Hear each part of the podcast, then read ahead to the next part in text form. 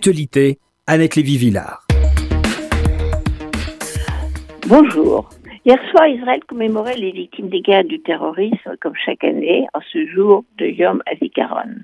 Et comme chaque année depuis 13 ans, une organisation dont je vous ai déjà parlé sur cette antenne, qui rassemble des familles ayant perdu un être cher dans ces guerres et aussi dans les attaques terroristes, tient un meeting.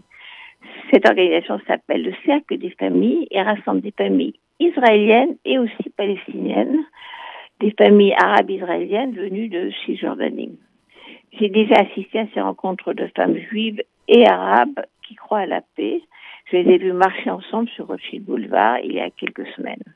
Hier soir, dans le grand parc Ayarkon de Tel Aviv, 9000 Israéliens et une délégation d'une centaine de Palestiniens ont commémoré ensemble le deuil d'un disparu. Le Premier ministre Benjamin Netanyahu avait interdit à ces délégations de venir des territoires palestiniens, mais la Cour suprême a jugé cette interdiction illégale. La délégation était donc là.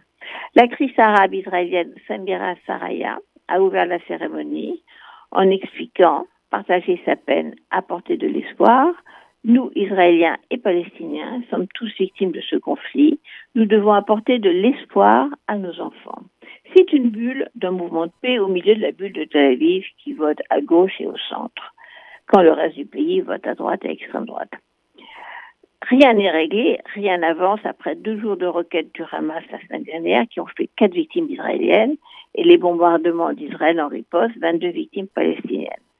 On a cessé le feu, le Hamas a obtenu les millions du Qatar, qui tardait à arriver, l'extension de la zone de pêche. De son côté, Israël a obtenu le calme pour l'anniversaire de son indépendance et surtout pour les festivités de l'Eurovision qui démarre mardi.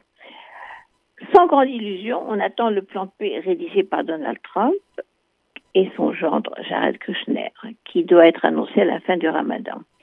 Sous les crachats de contre-manifestants au sens propre qui crachaient sur les participants à la cérémonie des familles endeuillées au parc Ayarkon, ce minuscule mouvement d'espoir et de paix grandit tout de même. Aux dernières élections, le score à égalité de Benny Gantz, le nouvel opposant centriste à Netanyahu, qui a obtenu 35 sièges au Parlement, comme le Likoud, montre dans les chiffres qu'en Israël, une partie importante de la population souhaite un changement de politique, que ces Israéliens veulent aussi de l'espoir.